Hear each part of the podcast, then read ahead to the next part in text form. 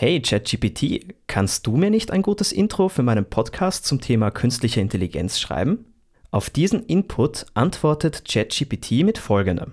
Ein gutes Intro für einen Podcast zum Thema künstliche Intelligenz könnte folgendermaßen lauten. Willkommen bei meinem Podcast über künstliche Intelligenz.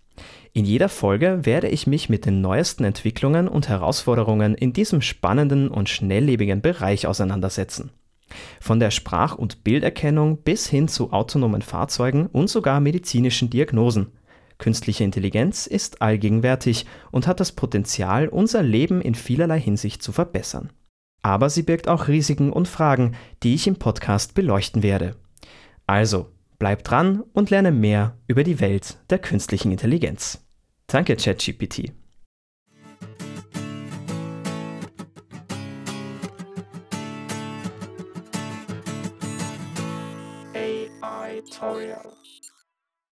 Also dieser Introtext wurde gerade von einer künstlichen Intelligenz selbst geschrieben. In einer Sache muss ich die KI aber jetzt berichtigen, denn im Podcast geht es jetzt nicht nur um künstliche Intelligenz per se, sondern ich werde einen ganzen Mix machen aus Geschichten, die ich mir von der künstlichen Intelligenz schreiben lasse und ein paar Podcast-Folgen, bei denen ich einfach erzähle, was meine Erfahrungen über die künstliche Intelligenz sind und in welchen Bereichen sie Anwendung findet und alles, was es darüber zu wissen geben sollte. Ich benutze häufig auch den Begriff AI, das meint einfach das englische Wort für künstliche Intelligenz, nämlich Artificial Intelligence. Das vorherige Intro hat tatsächlich eine künstliche Intelligenz für mich geschrieben. Und zwar habe ich dafür ChatGPT benutzt. ChatGPT ist eine Webplattform, die von OpenAI entwickelt wurde.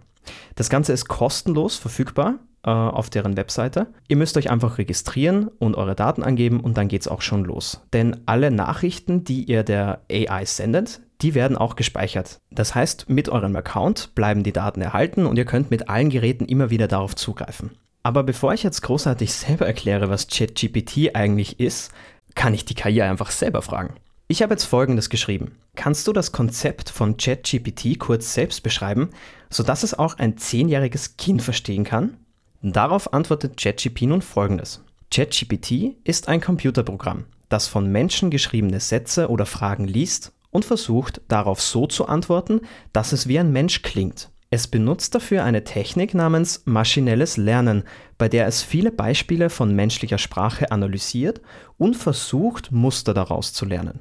Dann kann es diese Muster benutzen, um auf neue Sätze oder Fragen zu antworten, die es noch nie zuvor gesehen hat. ChatGPT ist also so etwas wie ein sehr schlauer Roboter, der immer besser wird, je mehr er lernt. Super, das klappt ja schon mal sehr gut. Danke, ChatGPT. Und wie man in der Intro-Folge jetzt schon merkt, wird ChatGPT zumindest am Anfang eine große Rolle spielen, denn ich benutze es auch gleichzeitig als Gast für meinen Podcast, um der AI selbst einfach immer mal wieder Fragen zu stellen. Jetzt wissen wir mal, was ChatGPT genau macht. Aber ich kann mir vorstellen, dass es jetzt noch einige gibt, die sich fragen so, hä, AI, künstliche Intelligenz, was, was ist das jetzt eigentlich? Was kann ich damit anfangen? Und um das kurz zu erklären, möchte ich einfach eine kurze Einführung in das Thema geben. Künstliche Intelligenz sind, wie ChatGPT eben schon selber beschrieben hat, Computer, die vom Menschen gemacht werden und immer wieder anhand von Inputs lernen. Und diese Inputs nennt man auch Prompts die von mir jetzt zum Beispiel geschrieben werden, um ChatGPT jetzt spezifisches zu fragen. Und basierend auf diesem Input macht GPT dann eine Antwort aus. Und ChatGPT hat jetzt auch einen Begriff benutzt, der sich maschinelles Lernen nennt. Das heißt mehr oder weniger, dass es immer wieder selbstständig dazu lernt, eben mit der Hilfe von Algorithmen, so wie sie eben programmiert wurden. Das kann man sich jetzt ganz einfach an einem Beispiel erklären lassen. Zum Beispiel mit dem Sport Golf. Ich zum Beispiel spiele kein Golf und ich habe keine Ahnung, wie ich genau diesen Ball zur Zielflagge schlage. Der erste Schritt für mich wäre jetzt also mal eine Trainerin oder einen Trainer aufzusuchen und zu fragen, kannst du mir denn mal zeigen, wie ich denn überhaupt mit diesem Golfschläger einen Ball zur Zielflagge schieße? Dann bekomme ich das von der Trainerin, von dem Trainer eben gezeigt und lerne sozusagen mal das Handwerk, wie ich den Golfball jetzt tatsächlich mit meinem Schläger bewege. Die Trainerin oder der Trainer ist für die AI die Entwicklerin oder der Entwickler des Programms. Und dann werde ich mal einen Abschlag versuchen und so nah wie möglich an die Flagge zu kommen. Das tue ich dann und sehe dann, wie erfolgreich ich den Ball zur Zielflagge gebracht hat. Zum Beispiel kriege ich dann als Feedback zurück, mir fehlen jetzt noch 10 Meter bis zur Zielflagge. Das ist jetzt sehr übertrieben in dem Beispiel, ich glaube, so gut wäre ich erstmal nicht. Aber das tut dem Beispiel erstmal nichts ab. Das heißt, mit meinem ersten Schlag bin ich schon mal 10 Meter am Ziel.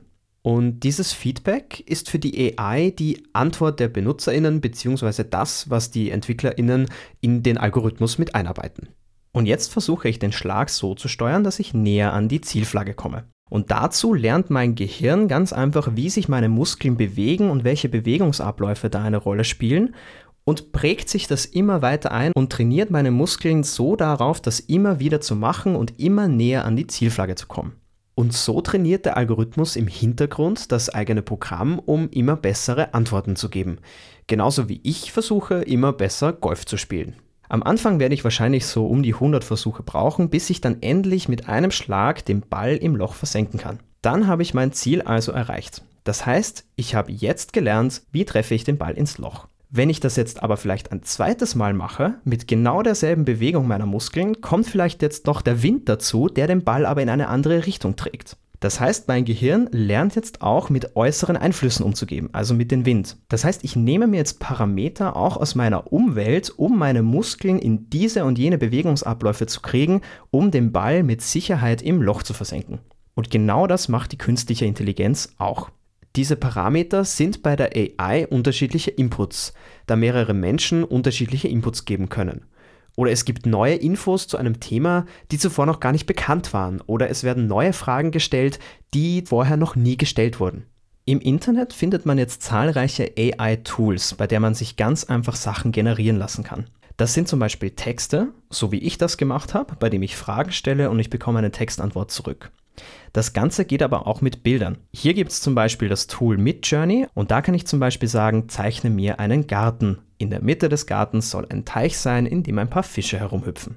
Und das AI-Tool nimmt meine Anforderung und gibt mir dann ein Bild zurück. Ich kann im Anschluss sagen, das Bild gefällt mir, gefällt mir nicht. Ich kann es auch nochmal neu generieren lassen und ich kann auch meine Eingabe so verändern, dass es meinem Bild, das ich im Kopf habe, noch viel, viel näher kommt. Und genauso lernt auch die AI immer weiter, wie sie mit diesen Eingaben denn umgehen soll und wann sie ihr Ziel gut erreicht hat. Jetzt stellt sich natürlich die Frage, woher die AI jetzt weiß, wie ein Garten eigentlich aussieht. Und das ist eine sehr wichtige Frage, denn dafür benutzt die AI große, große Datenbanken. Und in diesen Datenbanken durchforstet die AI, wie denn aktuelle Bilder von einem Garten aussehen. Und aus diesen Bildern lernt die AI dazu, wie ein Garten aussieht und gibt mir das zurück.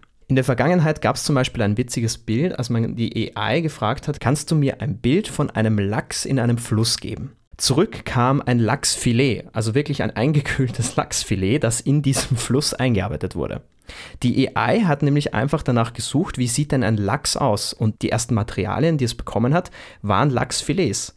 Natürlich, denn da ist auch sehr viel Marketing dahinter, dass man, wenn man nach Lachsfilets sucht, auch weiß, wo man die kaufen kann. Und genauso verhält es sich mit jedem AI-Tool. Im Hintergrund steht immer eine riesige Datenbank, die dann die Daten liefert, aus der die AI Dinge generiert. Das Ganze ist natürlich auch problematisch, denn wer von uns kann denn jetzt bestimmen, welche Daten die AI verwenden darf und welche nicht? Und dadurch ergeben sich ganz spannende Themen über zum Beispiel urheberrechtliche Dinge, die wir in anderen Folgen noch beleuchten werden. Aber erstmal genug von AI. Ich glaube, das reicht erstmal, um so einen kleinen Überblick zu haben, worum es hier überhaupt geht und worüber ich sprechen werde. Aber bevor ich jetzt tatsächlich mit der ersten inhaltlichen Folge anfange, muss ich ChatGPT, die Text-AI, nochmal kurz fragen, wie ich denn überhaupt einen guten Podcast mache. Und darauf gibt es folgende Antwort. Es gibt einige Schritte, die man befolgen kann, um einen guten Podcast zu erstellen. Erstens, wähle ein Thema aus, das dich und deine HörerInnen interessiert und zu dem du viel zu sagen hast. Du solltest auch sicherstellen, dass es genug Material gibt, um mehrere Folgen zu produzieren. Über das Thema haben wir jetzt, glaube ich, schon genug geredet. Ich hoffe natürlich auch, dass es alle interessiert, die hier zuhören. Und ich glaube, ich kann auch ein bisschen was dazu sagen. Material gibt es, glaube ich, genug und mehrere Folgen werde ich dadurch sicher zusammenbekommen. Zweitens, Erstelle eine Showbeschreibung und einen Titel, die deine HörerInnen neugierig machen und ihnen vermitteln, was sie in deinem Podcast erwartet. Gut, äh, da ihr die erste Folge schon hört, habe ich schon einen Titel und das Ganze nennt sich AI-Torial. Eine Beschreibung brauche ich auch und die lautet folgendermaßen. In diesem Podcast hörst du einen Mix aus Geschichten, die von einer künstlichen Intelligenz geschrieben wurden und Folgen, bei denen ich mit künstlicher Intelligenz über künstliche Intelligenz spreche. Eine Beschreibung hätten wir nun auch. Drittens. Investiere in gute Aufnahmeausrüstung, um die Qualität deines Podcasts zu verbessern. Dazu gehören ein Mikrofon, ein Aufnahmeprogramm und möglicherweise auch ein Mischpult. Mikrofon haben wir, Aufnahmeprogramm haben wir auch. Mischpult erstmal nicht, aber vielleicht kommt das ja noch dazu. Viertens. Planen Sie Ihre Folgen im Voraus und erstellen Sie eine Skriptvorlage, um sicherzustellen, dass Sie auf dem richtigen Weg bleiben und alle wichtigen Punkte abdecken. Das habe ich in meiner Vorbereitung auch schon gemacht. Sehr gut. Fünftens. Setze dich mit anderen Podcastern in Verbindung und tausche dich mit ihnen über Tipps und Tricks aus. Du kannst auch Gäste einladen, um deinen Podcast zu bereichern. Okay, mit einigen Podcastern bin ich in Verbindung, über Gäste werde ich auch nachdenken. Zumindest habe ich den ersten Gast, das ist die AI. Und sechstens, denke daran, dass der Podcast-Erfolg Zeit braucht. Sei geduldig und setze realistische Ziele für die Zukunft. Konzentriere dich auf die Verbesserung deiner Inhalte und deiner Technik. Und der Rest wird folgen. Na, wir werden sehen. Ich bin gespannt. An dieser Stelle schon mal viel, vielen Dank fürs Reinhören in die Intro-Folge.